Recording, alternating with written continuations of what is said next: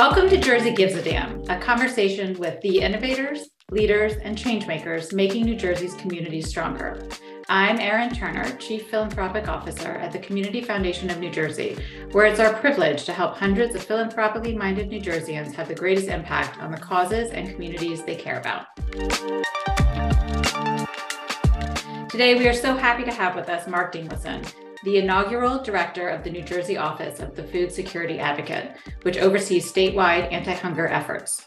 Prior to assuming this role, Mark served as executive director of CUMAC, a leading New Jersey organization in Paterson focused on fighting hunger and its root causes through a holistic, trauma informed approach, providing groceries and basic necessities to families and individuals in need. Welcome, Mark. Thanks for having me. We're so happy to have you. Thanks for joining us. Can you give us an overview of the food insecurity challenge in New Jersey and maybe nationally? And what are the big drivers of food insecurity?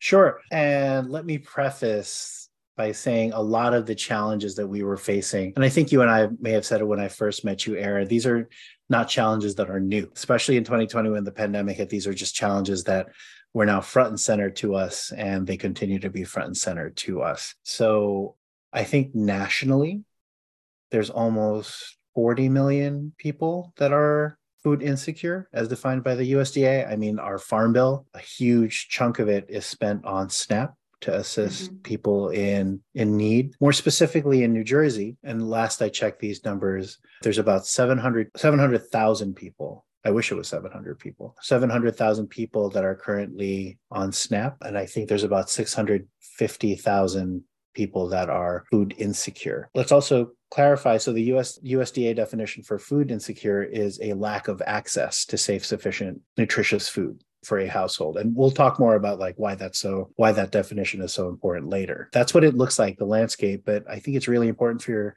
for anybody listening to this podcast Erin to understand that i think part of the food insecurity landscape we have to understand is our frontline organizations right now including the one that i was running are still overwhelmed I remember I gave an interview in 2020 where I said, if this pandemic is scary to you and you care about community building and you care about childhood trauma, then this should be doubly scary to you. And we should be concerned about what this looks like in 2021, 2022, 2023.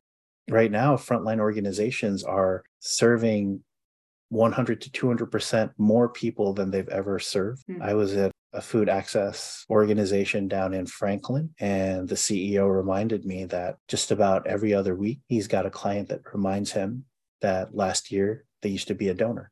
So you think the problem, at least in New Jersey, maybe nationally, is getting worse, not better, in terms of, let's say, March 2020 to now? Correct. So the difference is in 2020, it was all over the media it was in our faces mm-hmm. there's lines at the food bank. So the way i classify it actually is whereas 2020 was a burning dumpster fire that we were all looking at this is more of a quiet burn that nobody's talking about it's, it's not as prominent like in pictures.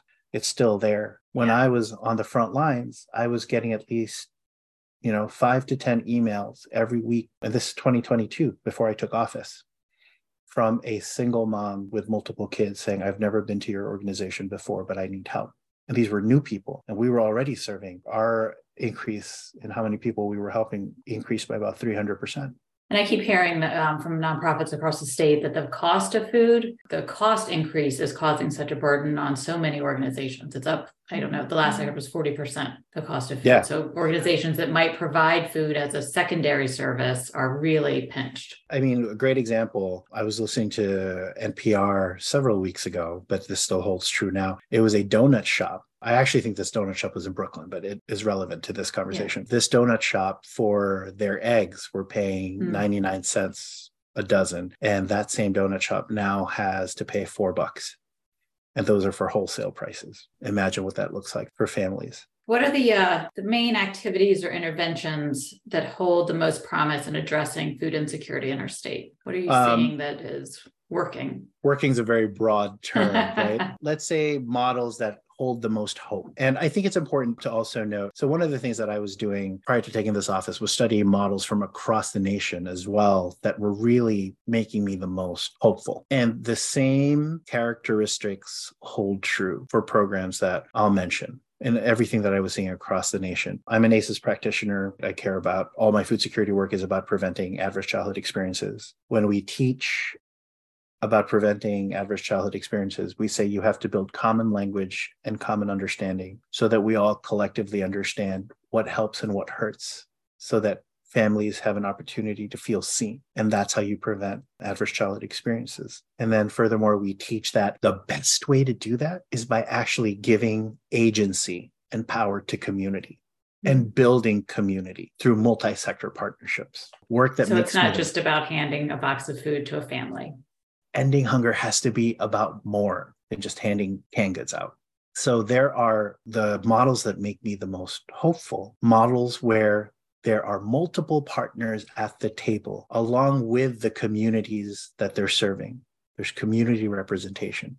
And everybody is trying to agree as to what the problem is, how they're going to solve it, and what are the words that they're going to use to describe what the problem is and how they're going to solve it. And the most hopeful models define the area in which they're going to work. It defines what are their outcomes and their outputs. Outcome is um, how are we tracking knowledge, attitude, belief, and behavior. Output is how much of this are we going to do? And everybody's in agreement. So that's a more macro definition. More specifically, regional food hubs, where you define an area where you can build a local ecosystem, whether it's a three mile radius or is it a county. And then you have a central agency that can move things like government food, and food supply, and you've got partner agencies that are looking at well, who's doing childcare, who's doing housing. Because it wasn't enough in my line of work on the front lines, it wasn't enough to be able to provide frozen chicken, high quality frozen chicken, eggs, vegetables, and rice to a family. They're not truly food secure if there's a ton of black mold in their apartment or if they're a homeless or highly mobile family that's moving every couple of months. So those are the models that really give me the most hope and make me the most excited. There's there are models like this around the country. The difference though that is also working here in New Jersey is we now have partners in the legislature that are willing to do these broad stroke policies that support these models that hold the most promise you talk about bringing the right partners to the table and i'm imagining it's how people who work in housing workforce, childcare, education, uh, runs sort of the gamut. It could be, I would imagine, five, ten partners at the table talking about food security as, as a piece of it, as making a family whole. Uh, what does it look like to incentivize that or foster that in a community that may not have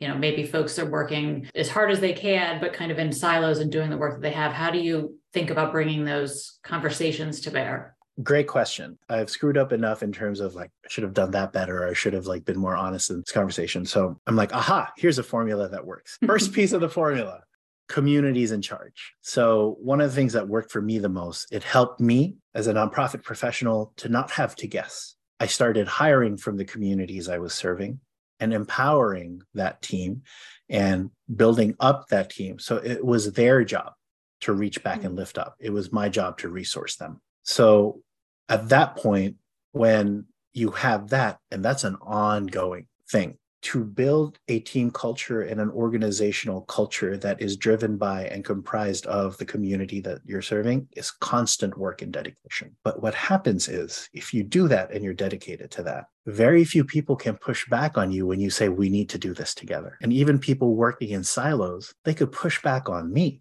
but it's very hard to push back on somebody living in the community that we're all trying to collectively serve. And that person saying, I need you at the table. So, element one, empower community. And that means putting your money where your mouth is, resource that team member. And empowering the community is more than let's hold a focus group. Be very honest about that. We're talking do they have access to healthcare? Do they have access to childcare? Are they living in a safe space? Do they have good wages? Empower the team, have them be the drivers and the owners, and start asking that team and start utilizing that team to ask the community, what do you need? And that will define the partners that you need at the table. And I learned this from purpose built communities mm-hmm. out of Atlanta. Uh, we were in a brainstorming session with them and they were very honest with me about this. And I was like, that's so dope. It's so true. You need your best in class partners at the table. And best in class doesn't just mean who has the most money, it means who's willing to share language with you, who's willing to give power into the table who is willing to listen to the community right. and put their resources behind that so empower the community listen and ask the community based on that feedback, define who your partners are going to be, and get your best in class partners to the table first. You only need the early adopters. And whatever system or program you create, just leave room for other people to join the party. What's the state's role in this? Is it, I don't know, providing facilitators or coaches who can come in and help a community sort of stay on track or help define the outcome or, you know, play the whiteboard brainstorming, take notes role? Yeah. So, so are you talking macro level or are you talking about my office or maybe you're just talking macro first? Like what could the state You take your pick. Let's go macro first. Okay. The state's role in this is having a willingness to listen and acknowledge shortcomings. There's a state official who, when she said this to me, I was like, man, you and I are going to work so well together and we're going to do so many great things together. He said, Mark, we're not good at building community relationships. we need you and your team to help us.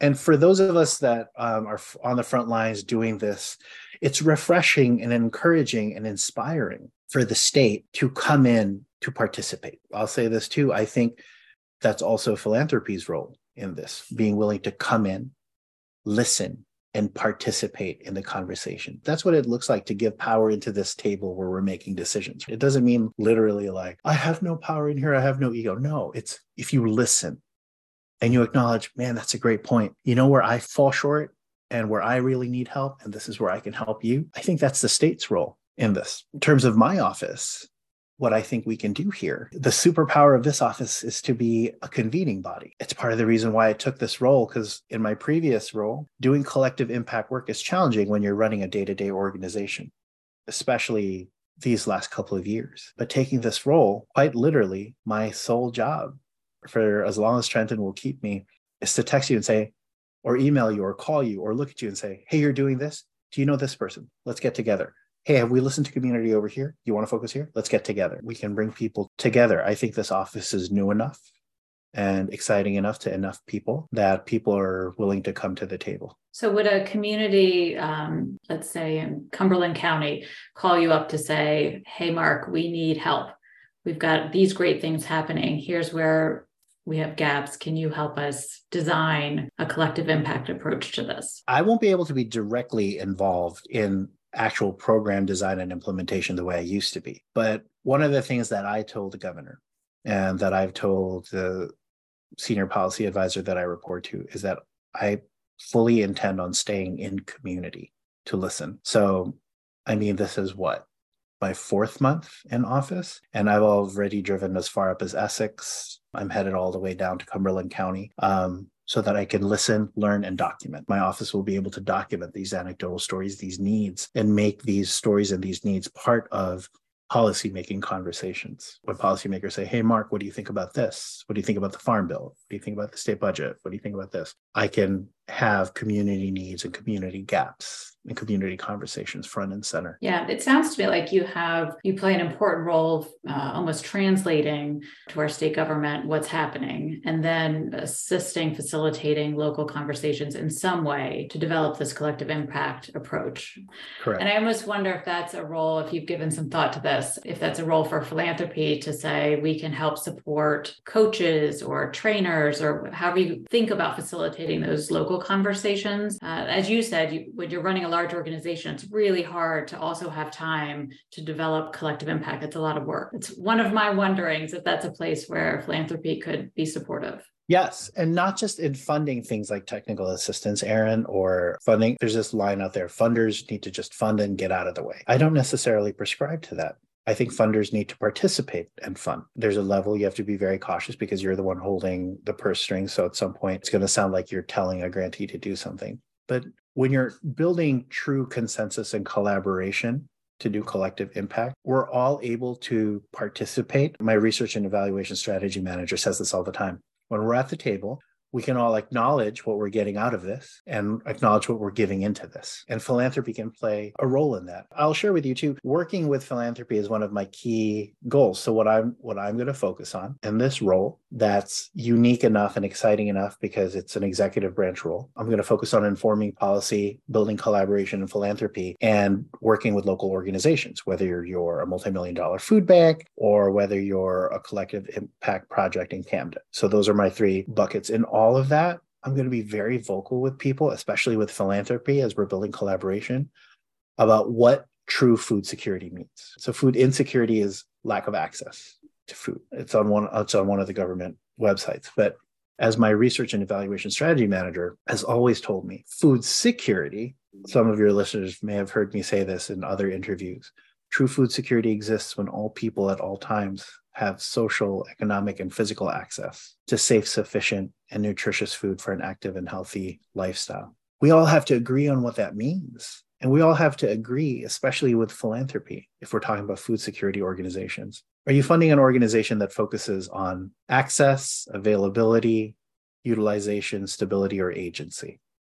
Because food security means you're focusing on all of those things. We don't look at it as just one singular things. A lot of our emergency food programs, we call them access programs, but it's mostly about availability. Is the food available? Access becomes does a parent or care- caregiver have the ability to buy it, to walk to it, to take a short bus ride to it? Utilization be- is like if you're a lactating mom, a breastfeeding mom, do you know how to use this food to increase your lactation? Stability mm-hmm. means is it stable? You're able to access it, it's available, you know how to use it. And if COVID 20 hits, it's not going anywhere.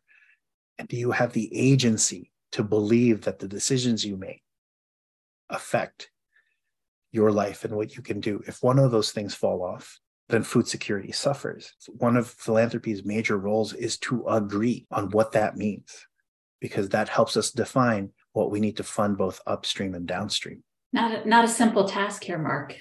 No, that's why I lost my hair. I trying to figure this out. So I have a burning question that I have wondered for some time, and I hope it doesn't sound too naive. It feels to me like an enormous amount of time, resources, energy, logistics are served, you know, are required to figure out the food banks and the food pantries and the volunteer hours and the vans that need to drive the food you know it's pervasive across the state and every mm-hmm. community has all of you know volunteers that feel very good about handing out the food but I often wonder would it just be easier and save a ton of money across the board in staffing and volunteer and food to just provide families with a grocery gift card every month to serve their needs? Is that naive? Great question, and not so naive. There was actually an article in Food Bank News, which for anybody that wants to read about like what upstream food access, food banking looks like, Food Bank News is I, I follow their stuff. Here's why. There's an article in Food Bank News that came out about two weeks ago, two, three weeks ago. Not so naive your question, because he's the CEO of the Houston Food Bank, mm-hmm. multi-million dollar food bank, who said that if all we're doing is using our funding to buy produce and meat to then distribute, it is a losing proposition. And we would be best served if we just gave gift cards, if we let yeah. help families to buy the food. What I will propose, though, to people that want to do that, we have to have a more holistic view because what does it cost us to shop for groceries? So it's for me, it's my wife and my kid. They, I say we spend like maybe 200 bucks on groceries a month. That's cheap. I know. we we, go to we go to a bunch of different places. You have chickens um, in the um, backyard giving you eggs. Yeah, I actually raise my own chickens. I once I once considered my old organization. I once considered putting chickens on our roof to help with sustainability and with heating. Long story for another okay. interview. So we have to have a more holistic view because giving gift cards fulfills the access portion, the economic access portion of the definition of food security. People will be able to buy. So, food security exists when all people all time have physical, social, economic access, safe, sufficient, nutritious food for dietary and cultural preferences. We fulfill the economic access portion of it. But is there physical access? What use is the $200 gift card if the closest grocery store, the closest real grocery store is half a mile away or a 30 minute bus ride away? What if there's no community of practice? There's no social access to that food, meaning there's community violence, there's no safe, stable, humane housing. Then we're also just wasting money. So I would propose let's be naive because when we're naive our goals can at least be as big as the problems we're facing because if if we ever lose that childlike hope to how we can tackle this stuff we're toast but then let's get holistic and say we have the capability now to provide $200 gift cards to people. What else can we do to make sure there's the economic, social, physical access? What can we do to build community to do it? We should ask community, would this be helpful if we just gave you $200 gift cards? We tried this in 2020. We were giving, there was a, an amazing program where we were giving families gift cards. Some gift cards were utilized, some were not. So we have to have a more mm. holistic, comprehensive, multi sector approach.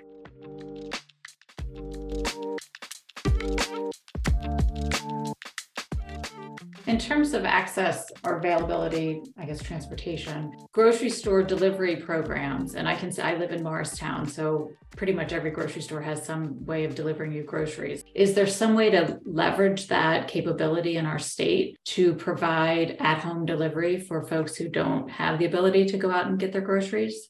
Yes, there's a couple of things that have to go into that. One, families need access to tech, they need access to internet to be yeah. able to shop from home. So we're talking about broadband here. We're really peeling the onion here. yeah, how long is how long is this interview?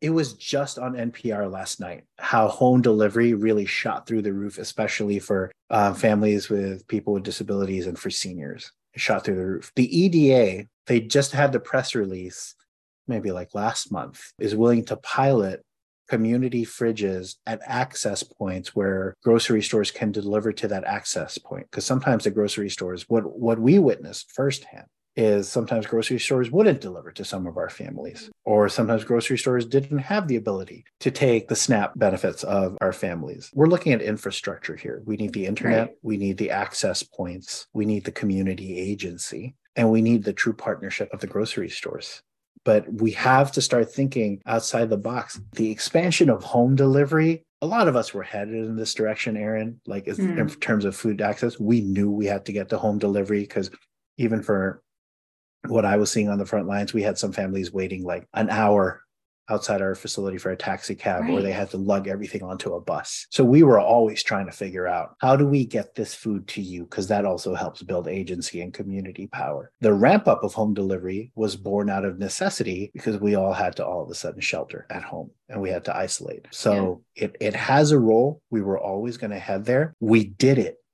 We did it we did home delivery in 2020 2021 even 2022 so the challenge really is on everybody on philanthropy on community organizations on private sector. How willing are we to stand tall and keep going keep figuring this out do you have a roadmap that you are i know you've only been four months now four months you, yes you get a few more uh, are you going to post publish share some like a roadmap for you know decreasing food insecurity in the state of new jersey or increasing access for residents of New Jersey?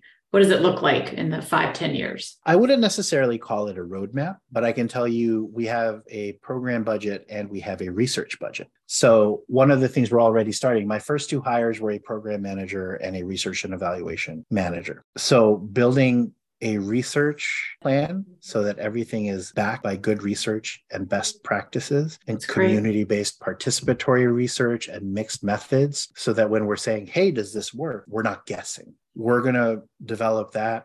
We want to develop a language guide so that people can understand what's the difference between hunger and food insecurity. So, great example like, I'm constantly mind blown when I meet really smart people that you know educate me more and more about where i should focus. So a language guide what is the difference between hunger and food insecurity? Food insecurity is a household level socioeconomic state. Hunger is a physiological state. So even like do you want to tackle hunger or do you want to tackle food insecurity? So we'll develop a language guide so that we can all guess agree and build common language together that research, that language guide gets built in partnership with all of our state agencies because this is about convening and understanding best mm-hmm. practices and all of our local organizations and our local organizations working with people in community. So we develop all of that. That's year one. That will give us the foundational knowledge to create our roadmap for New Jersey. Our advantage here is that, again, we have legislative partners that are willing to do broad strokes. I did an interview in 2020 where somebody said to me, you know, Mark, policy is too narrow. Here we go then. Yeah. Policy is now very broad. There is now a state level executive branch office whose sole charge is move the needle on food security. It doesn't get much broader than that. So, how can we all come together, look at best practices, and agree what's the problem? How are we trying to solve it? What are the words we're going to use to tackle problems? And who needs to be at the table? I like it. It's really exciting. I mean, it's the, the language itself, even. I'm sure I've botched some things in this conversation. Uh, oh, but having that, I think having that common language is really it's an important piece that might otherwise be overlooked because I feel like the urgency is such that I just I want the problem to be solved. How do we live in a rich state and yet have this enormous concern. So that urgency, I think, can sometimes probably overshadow the sort of need to level set and ensure that everyone is on the same page, solving the same problem. Can I give you other examples about access that I'm just like, our language that I'm mind blown when I think yeah. about it? So we have an emergency food system that's designed for emergencies. And we keep saying, those of us that are doing this work at food pantry, food banks, keep saying emergency work. But in terms of language, do we actually know that the emergency food system is used chronically? Think about that language. We have an emergency food system that is used chronically. I was seeing 4,000 people a month, my team and I.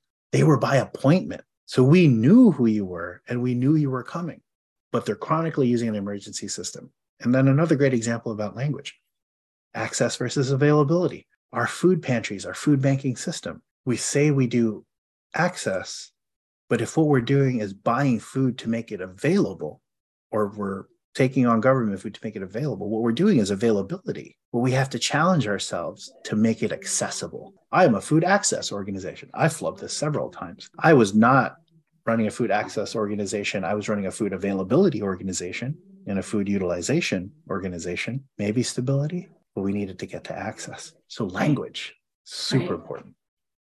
Helpful. That's helpful. What are the big policy levers, do you think, to address food insecurity? Are there things that are less about food, but get more upstream to address the real root cause?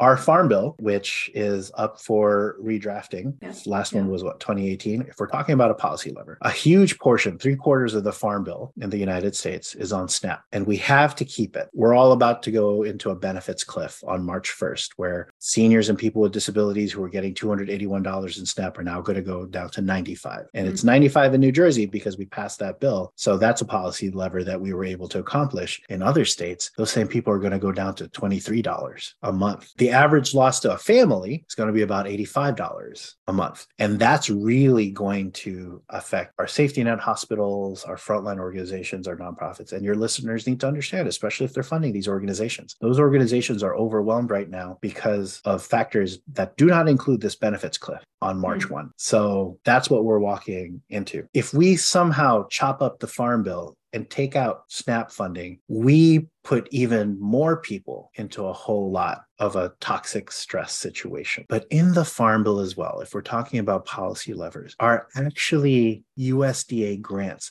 that fund the development and research of regional food hub models, farm to community models, farm to school models. That needs to get funded too, because frontline organizations don't have the resources to do both. Some may may have it, but imagine thinking about how do you do mixed methods, community-based participatory research, build outcomes tracking tools, and do research while you're serving 4,000 people.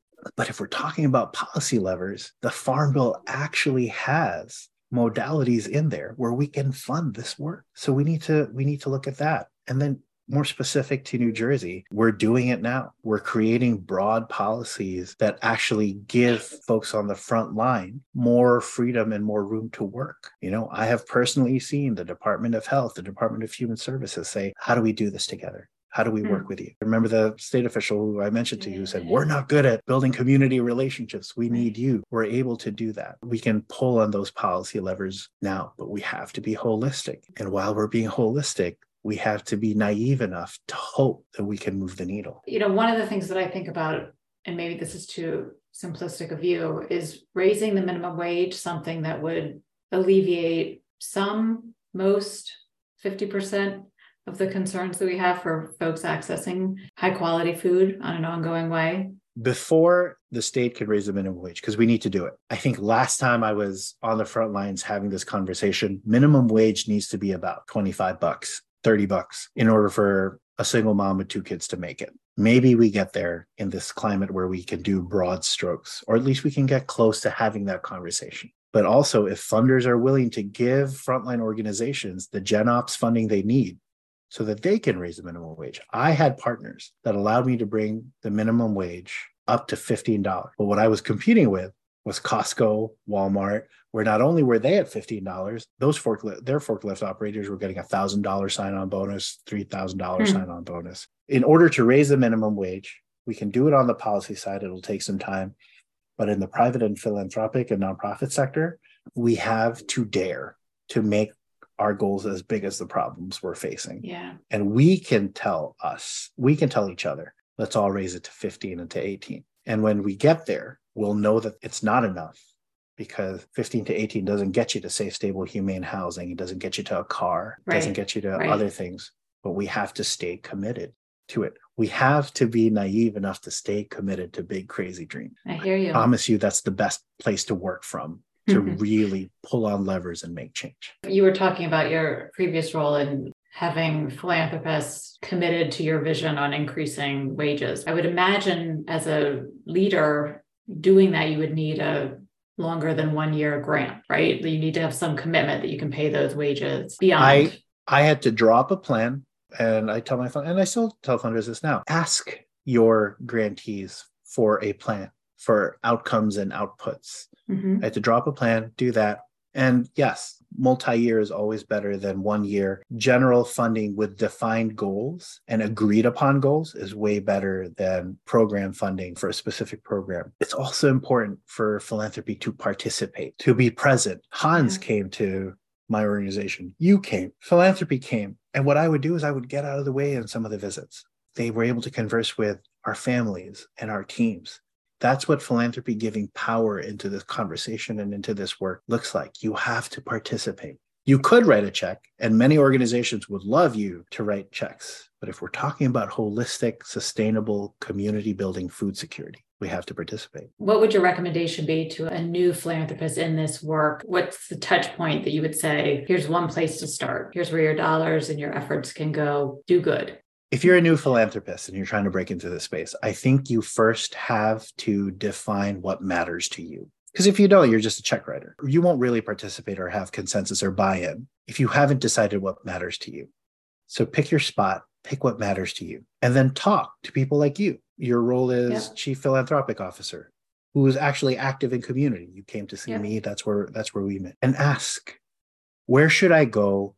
Who should I see? Now, not everybody in philanthropy wants to go out to do that or or has the time or the bandwidth to go out and do that. Yeah, and that's okay. But yeah, yeah, exactly. It's totally okay. Just know what you care about, know what matters to you, and ask questions of the people who are out there doing the work and rely on resources. And then also you can reach out to your local nonprofits. Once you find out what you want, ask the Google. Yeah, I the care Googles. about food security.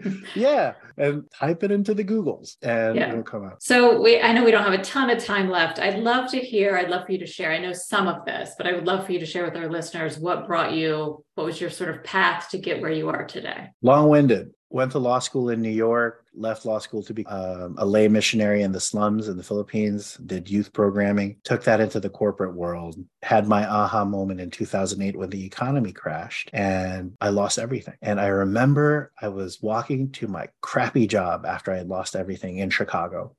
And I was walking over the Chicago River and I looked up at the Boston Consulting Group building.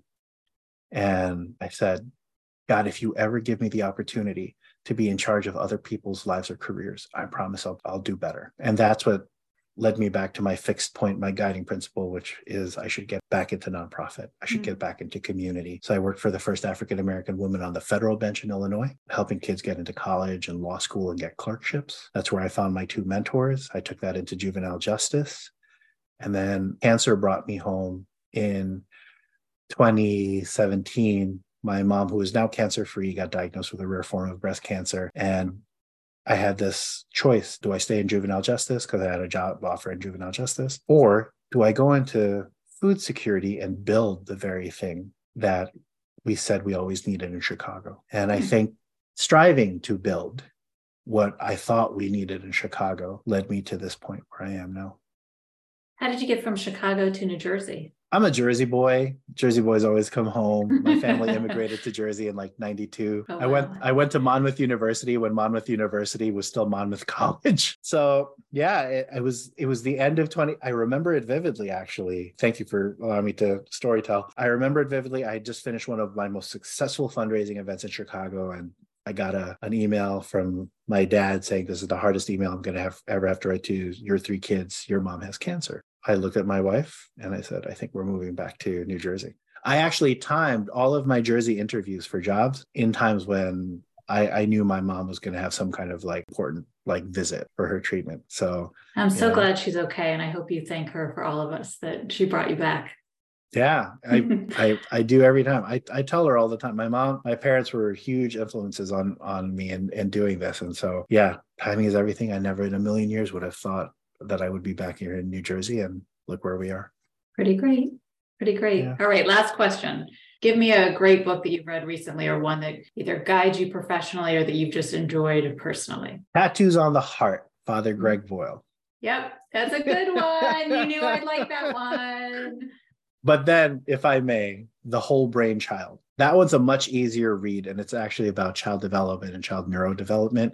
Hmm. And if you care about how to help children develop, but you care about this perspective of community building and why it matters so much, Whole Brain Child gives you perspective into, oh my gosh, this is how my baby girl is growing up and how she's developing. This is why she needs to be in a, a safe environment.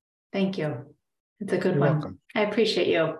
Thanks for I being here appreciate today. you as well. This Yeah. is so much fun. I hope you come back as I get better at hosting. Our second guest, we'd love to have you back. Thank you so much, really. Thanks for taking the time to educate our listeners about this important topic and sharing a little bit about your personal path to work in food security. And to our listeners, we appreciate you listening to Jersey Gives a Damn, Community Foundation of New Jersey podcast. Bye for now.